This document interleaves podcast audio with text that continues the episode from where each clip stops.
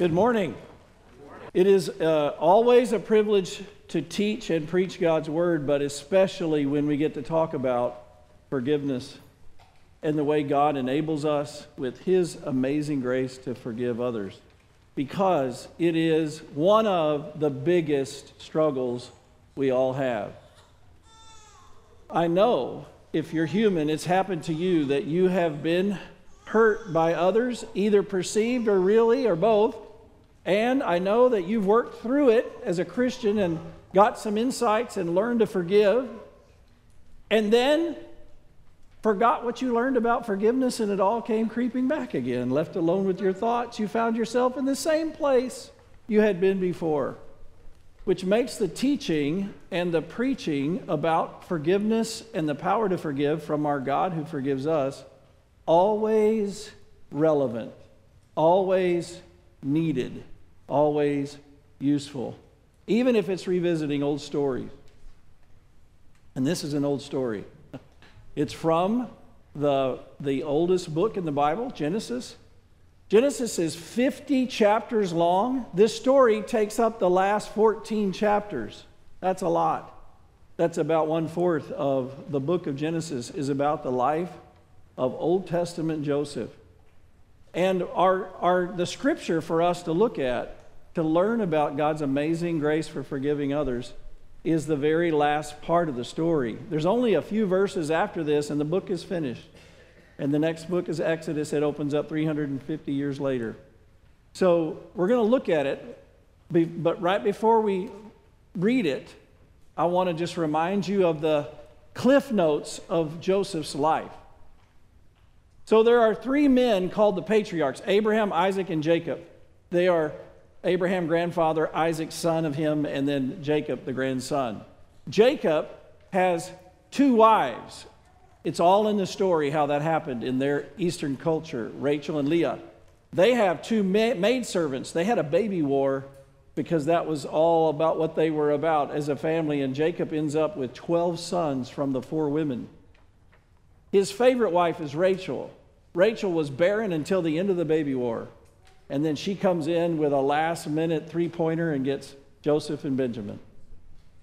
And Jacob was elated.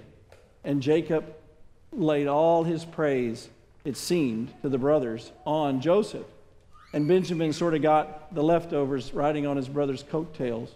Joseph got a coat of many colors, a sign of prestige. He got all the favored jobs. The other boys had to go for days on end to follow the sheep and the goats and the donkeys into the pasture lands, spending the night in the wide open spaces. Joseph got to run back and forth between home and them and give reports to his parents. Joseph was, in their mind, a brat, a snotty nosed, favored brat. And it wasn't fair, and they knew it and they felt it. And here comes Joseph uh, having a dream, and now it, now it appears, and the appearance was correct. It appears that God has favored Joseph also. God gives Joseph two dreams. Uh, I won't bore you with those details, we don't have time, but basically, the two dreams both say that Joseph's brothers and his mom and dad are all going to bow down to him one day as the Lord of the family, the Lord of their region, the king. So now you're already jealous of your brother. Dad's already favoring. Now God seems to be favoring because God gives him these dreams, so he says. And Joseph unwittingly tells his brothers and family all about the dreams, which made him hate him only more. So the next time he came to get a report, they grabbed the brothers grabbed him, put him in a hole in the ground, and started talking within his earshot that they were going to kill him. And a couple of the brothers said, "We just can't do that. We cannot kill our brother, no matter how much we hate him." And so they talked him into selling him to slave traders who were passing by, the Ishmaelites, and they sold their brother into slavery and usually, when you did that as somebody up in the Holy Land and you, they went 500 miles away with their, your brother as a slave, you never saw them again. They were dead to you. People will say that instead of forgiving someone, they'll say, They're dead to me. Joseph was dead to his brothers. And they wanted him to be dead to his father, too, and it, and it really was. They, they took his coat of many colors and they smeared blood on it of a goat from a goat, and they said, "We found this robe. We don't know what happened to your boy." And dad said, Oh, certainly a wild animal has killed him. And so he lived in mourning as if Joseph was dead, but he wasn't dead. Joseph went through the next 20 years knowing that his dad thought he was dead. Well, he didn't know what his dad thought. And he, he went through with his brothers wanting him to be dead, and he was dead to them. His life, un, it was not planned. It was not what he wanted. It didn't match the dreams. It was extremely hurtful. It was PTSD material. He got sold and then sold again, just like property. And he got sold to Potiphar, the captain of the guard, and Potiphar's wife uh, started to try to seduce Joseph. But God was with him, it says, during this. And Joseph gets everything in charge. He's in charge of everything in Potiphar's house, and Potiphar's wife wants to ha- have sex with him. And so she grabs his cloak one time when nobody's around, tries to pull him into the bedroom. He pulls out of the cloak. He is vehemently protecting his, his master and he's protecting his purity. And he runs out of the house saying, I cannot do this wickedness against God and my master. And she's had enough of his spurning her. She lies about him and says he tried to rape me. Look, I grabbed his cloak when he ran off because he got scared. And Potiphar throws him in jail. So unfair. Brothers sell you into slavery. This woman lies, and Potiphar, who went for trusting you implicitly with everything, goes, it's treating you like a criminal it's only getting worse. You ever felt that way? It's only getting worse. And now he's in jail for quite a t- some years. God was with him. He gets blessings. He gets trusted by the jailer and he gets the keys. And now he's a, he's a prisoner who's also the trustee of the prison. So he gets to see all, all of the prisoners. He's not just off in a little isolation, he's getting to know everybody and Pharaoh's worried that the baker and the cupbearer are trying to kill him, so he throws them into jail. And while they're there, they have a dream. And the jailer says to them, Oh, we've got somebody who can interpret dreams. God gives him dreams sometimes. And he pulls in Joseph. And the dreams basically were telling these guys that one was going to die in three days and the other would be reinstated. And Joseph's thinking, My ship has come in. He goes, to, he goes to the cupbearer, You're going to be reinstated in three days. I'm here unjustly. It's unfair that I'm here. He said, When you get back there with Pharaoh, he's the king of the land. Get me out of here. Remember me.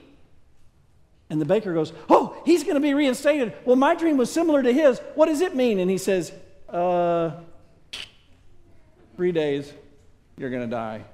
And that's exactly what happened. Now, you would think that the cupbearer, after all of that, would get in the next week get his business taken care of and get the paperwork done to get Joseph extricated and brought before Pharaoh, right? Uh uh-uh. uh He forgot him. He willingly, willfully, didn't think he was important enough to keep in his ram pile in his head, he forgot him. Until the Pharaoh had a dream. And when Pharaohs and kings, there's several stories in the Bible like this, when they have dreams, they take people's heads off who cannot interpret them. Pharaoh had a dream, and Pharaoh said, I, I, It's disturbing me. It was, it was two dreams, and they seem alike seven good years, seven bad, seven, what, seven good cattle, seven skinny cattle, seven grains, good grains of stock, seven bad grains. Well, I don't, it seems, well, I don't know. And they said, the, the cupbearer goes, Ah, I remember. There's a guy that can interpret it. We'll all be safe. He'll, I'll bring him. They got him cleaned up. They brought him in. Joseph heard the dreams and he said, God will give you the interpretation. You heard it twice because it's going to really happen. There's going to be seven years of rain. You know what rain is after this week? You didn't. You didn't. Last Sunday, I told the people in temple I had to explain what rain was. Um, but this week we know.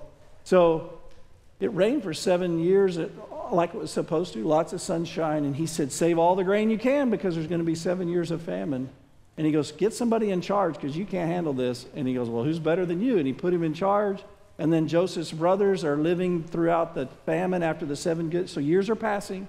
Now, Joseph, for seven years, is in charge of Egypt under Pharaoh, and it's all there in this story. And then his brothers come because they are starving to death. They're coming with droves of other people. They walk in. Joseph recognizes them. They don't recognize Joseph. Now he's left with a decision. how are we going to play this one out since they're bowing down to me the way the dream said? And I've had 20 plus years to go through all this growing and learning and thinking and wondering what God is up to and wondering who I am to blame and whether or not I forgive them. And if I ever get my chance, uh, what will I do with it? And now it's, I'm faced with it. And you can see him agonizing in the story by the way he doesn't reveal himself and sends them away with grain, but their money is restored inside the sack and brings them back in and says they're spies. And he's testing them and he's testing himself and he's not sure what he's going to do. And after a long saga, go read it, it's a lot of fun. He finally decides in chapter 45 he's going to reveal himself to them. And he says, Come close to me and he says, I am your brother whom you sold into slavery. And you would think that the next thing he's going to say is, Didn't I tell you you would bow down to me one day? Here it is. No. You know what the next thing was that he said? This is amazing. And by the way, don't say, well, I can't forgive the person that hurt me because Jesus, I know Jesus does, but he's Jesus. Joseph is flesh and blood sinner just like you. This is what he said next. Don't be mad at yourselves. Are you kidding me? I'd want them to be mad at themselves. You do too when you want to forgive someone. You like, I want them to be sorry. I want them to be mad at themselves, right? Don't be mad at yourselves. You intended to harm me, but God intended it for good, for the saving of many lives. And to save for you a remnant, which from whom would come the Savior. He didn't say that, but he said the remnant. Save for you a remnant. Is my dad still alive? Oh, yeah. You get to go tell him I'm alive and bring him here. He said, We've only had two years of famine. We're having five more. You're not going to make it. I'm going to take care of you and all of your children. I want to get to know all of you. I've lost 20 years. I want to know all of you. I, I care for you. I will care for you. Just come. And so, very cautiously, the story goes on. And they bring Jacob, and he gets to spend Jacob as an old man from 130 to 147 years old. He gets to spend 17 years with Joseph as the king of Egypt and his brothers and the thing that they were jealous about, remember, actually was their salvation on earth. They not only shouldn't have been jealous of Joseph, they should have been excited that they got to be that guy's brother because he took care of his kid, kinfolks, right? And yet they had spent so many years jealous of him when actually God was giving them a gift through raising up their brother. Joseph understood that. They had a hard time understanding it. And Joseph lived in something that now I'm, I'm leading you toward this. I want you to be able to understand something. There's stories like this are not as valuable as they may seem if you do not learn that God preserved them so you would be released and freed up from the things that you struggle with because you are a sinner. He doesn't just throw stories out there so you'll say, wow, what a cool dude that is. That's not why the Spirit wrote it. He wrote it so it would free you and me from the things that keep us from forgiving others, that shackle us. And it's happening to all of us that we struggle with forgiveness. So listen carefully. When dad dies, Jacob dies, the brothers are worried that Joseph's been holding off getting even because dad was alive. Dad's this kingpin, the one that favored him, the patriarch of the family, the one that's about to bless all of them one by one by one, right? And so when he dies, he's already done the blessing. And when he dies, they send a message to Joseph, and now I'll read it to you. And now we're going to enter the holy sanctum of the insight of what I had on that opening picture. If you can flip back to that first slide, please, from the booth in the back. Okay? Ready for this? When Joseph's brothers saw that their father was dead, they said, What if Joseph holds a grudge against us and pays us back for all the wrongs that we did to him? So they sent word to Joseph. They can't just walk in on their brother, he's the king's right hand man. They sent word to Joseph saying, Your father left these instructions before he died. This is what you are to say to Joseph I ask you to forgive your brothers the sins and wrongs they committed in treating you so badly. That's 37 years earlier. They're hanging on to the guilt and the vulnerability that knowing that Joseph could get even. 37 years. When you hang on to stuff, it's like it was yesterday, whether you're the perpetrator or the victim, right? But it's been a long time. Now, please forgive the sins of your servants, of the God of your father. And when their message came to Joseph, he thought, I'm glad they are still feeling guilty, so they won't hurt me anymore. No, he didn't say that, but you say that. And I say that sometimes because we think the law is more powerful than the gospel. But he didn't say that. He wept. And we're going to explore that in a minute. His brothers then came and threw themselves down before him.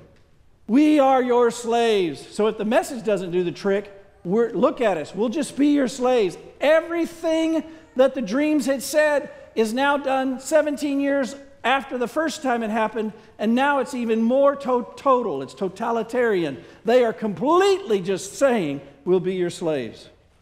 Joseph said to them, Don't be afraid. Am I in the place of God?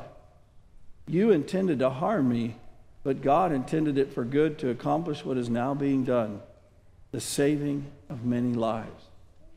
This is way after the seven years of famine, right? This is like 15 years later. And he still he knows he's in this place to save many lives. So then don't be afraid. I will provide for you and your children. And he reassured them and spoke kindly to them and that's the last thing we hear about what he says to his brothers about this issue. The rest is about burying his bones and then taking them when he dies, Joseph's bones, to be with them you know, five or 400 years later to the Holy Land, which has a whole another beautiful insight. Here's what I want you to see. Go back to that first slide. Thank you for going through the scriptures with me. When we talk as Christians about the power to forgive anyone, we talk a lot about the cross. That's what Pastor did, Pastor Herring, went with the children's message he told the kids that because Jesus has forgiven us, we have the power to forgive others. And I'm, I'm going to glue that together with what I'm about to tell you as we wrap up the sermon. But I, here's what I want to tell you. In Jesus' other hand is an insight that Joseph talks about here. And Joseph doesn't talk about the cross, probably because Joseph didn't know about the cross.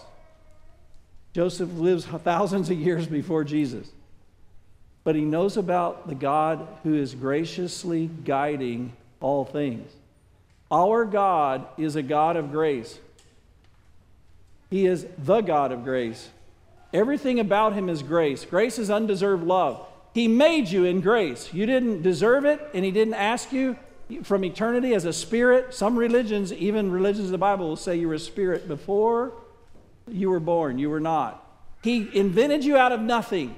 He made your soul. You didn't ask to be a soul. Then He put you on this planet, gave you the privilege to live, even though He knew you'd be a sinner and part of the big mess and the big problem. And He decided from eternity He would guide the events of your life. Sometimes you'd be the decider that's part of the, uh, you know, making the event happen. Sometimes you'd be just a victim of what happened. But He decided all the events of your life in His providential grace to turn it out for good for you. Everything in your life, what you think is good, what you think is bad, is meant to turn out for good for you when it's all said and done. And Joseph figured that out before he died by the grace of God. But have you?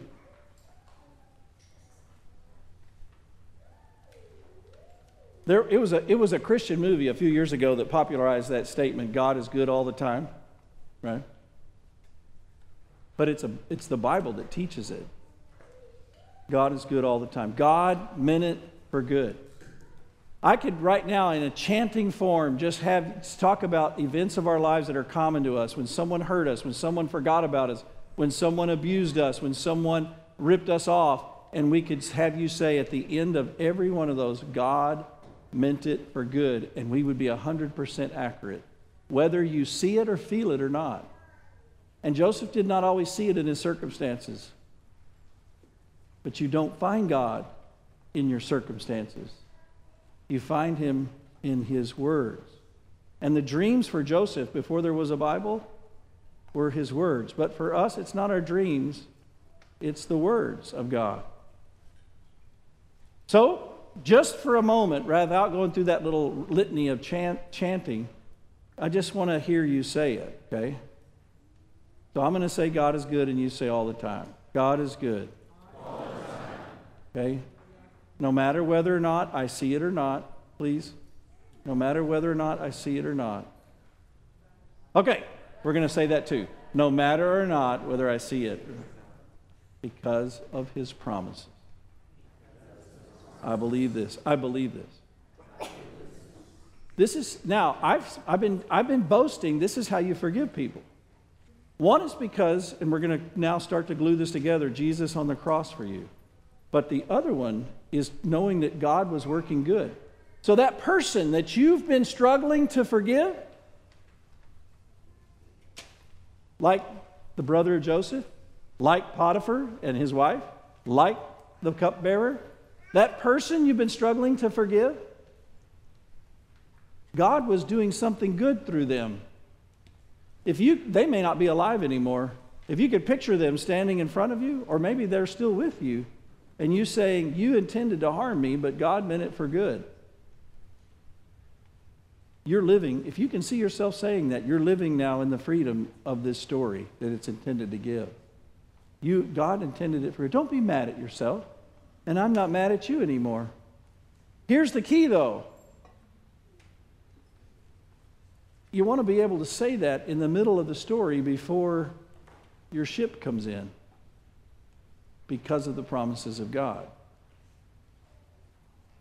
Because your ship may not come in. No, it most likely won't completely come in until you get to heaven and you see all the good that was done. Things that you could never discern while you're a sinner trying to sift through the details over and over again. Did you catch when Joseph said, Am I in the place of God? Am I in the place of God? You know why we sift through the details sometimes when someone hurt us trying to figure out how to forgive? Because we think as a God of our own, we have to figure out how to forgive on our own wisdom and strength. We have to figure out how bad it was, how long it lasted, what it really did cost us, what we'd really like to see from them, and how we'd like for them. And all of that is the glory of kings in the Proverbs. It says, to search out a matter, it's the glory of someone who's full of themselves. And you got to come to that where you, you repent of being full of yourself. Which brings us to the cross.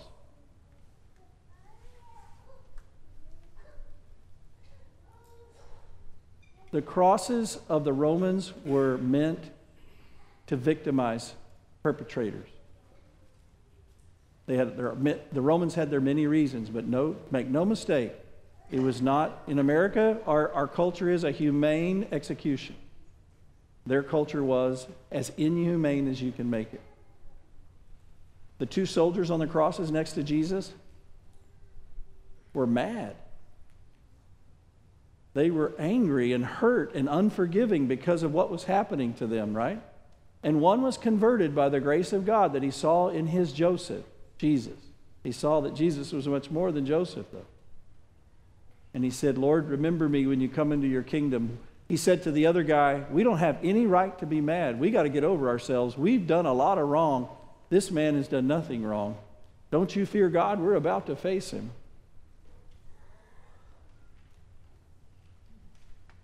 Joseph and Jesus have a lot of similarities, but Joseph pointed to Jesus. But Joseph didn't die for the sins of his brothers. He was sold into slavery. Jesus was killed by his brothers. And that's you and me. We've killed him. We're no better than the people mocking him. We're no better than the thieves on the cross. It's for the sins of the whole world. God so loved the whole world, the whole batch of sinners Here's the key the, the victim and the perpetrator are just as evil as one another in a, the eyes of a holy God. So you go to a holy God and you say, You have died for me. You have saved me. And I can see that the events of my life, here's the Joseph story the events of my life have been leading me to the cross all along. And so I see in the cross the grace of God, and I see in the way you've led my life through troubles and people have been allowed to hurt me, the grace of God to help me to come to the end of myself and the beginning of letting you be my everything, my God and my Savior.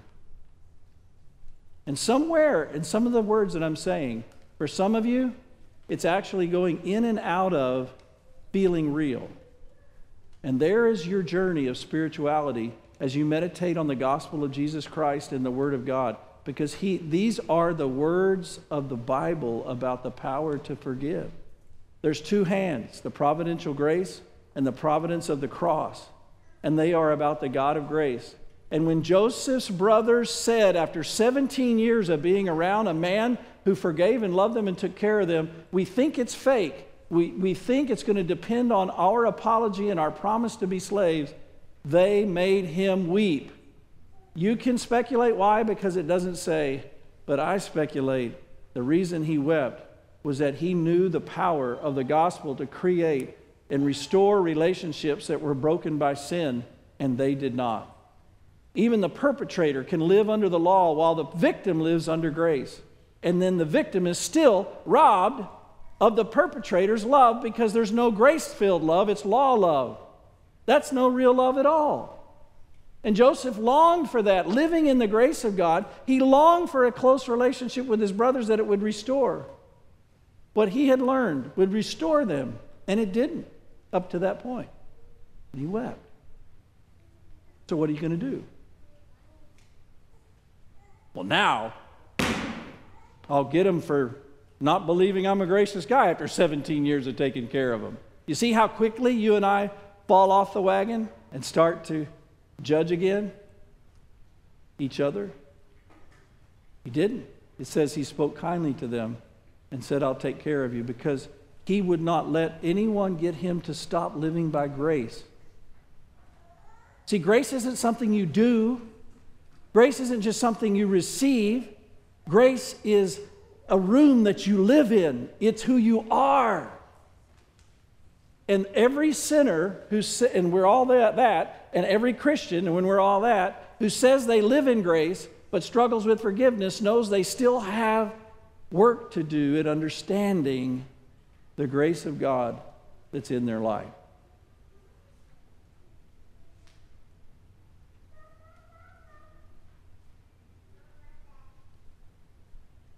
Most famous verse in Romans 8. It's a chapter about suffering at the hands of the Romans. Christians were, Paul wrote it. Famous verse in Romans 8, 28. If, I, if I'll start saying it, you try to say it with me, we, won't, we worry about accuracy, okay? We know that in all things, God is working for the good of those who love Him, who are called according to His purpose.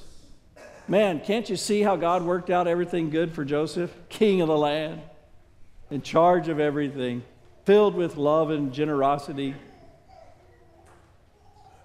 You know what verse 29 is? No.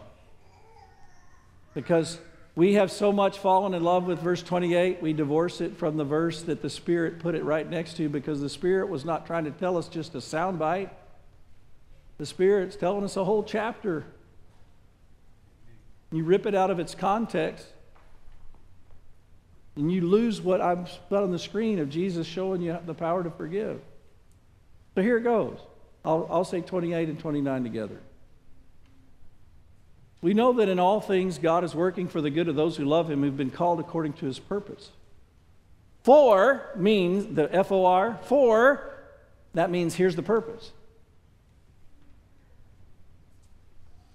Ready? For those called according to his purpose, for those he foreknew from heaven, he foreknew them. He also predestined them to be conformed to the image of his Son, that Jesus might be the firstborn among many brothers. Now, I said Joseph, in forgiving his brothers, pointed to Jesus. He's like Jesus, right? What does Romans 8 28 29 say God's trying to do to you when he lets you suffer at the hands of other people? He's conforming you to the image of Jesus so you'll be like Jesus. So you'll point to Jesus in the way you treat others when you live in grace. So when they actually know they've hurt you and they see you live in grace, when after years of knowing how badly they hurt you, they see you're still living in grace, when all the, the stop gaps and the walls of protection are off, and it's just the two of you alone and they're in a vulnerable position, and now you can get your pound of flesh, they see you forgive them and love them, and that's not you. You know what happens? They see Jesus. And when you quit quoting all of their wrongs and making them pay in all of your emotional ways that you want them to pay, they see Jesus. God wants them to see Jesus in you, and that's what He's been doing by giving you the opportunity to live out a life that was hurt like Joseph's was. He wants you to see Jesus.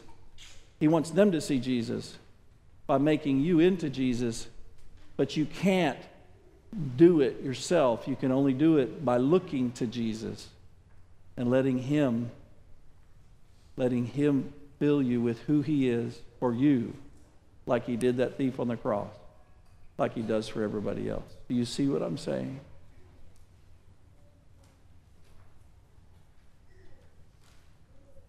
The, uh, the cupbearer forgot Joseph. I pray that you never do.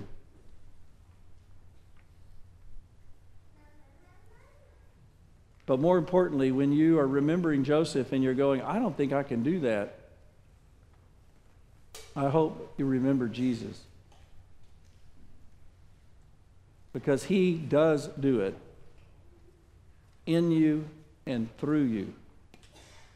We're not worried about perfection, we're worried about the direction of your life.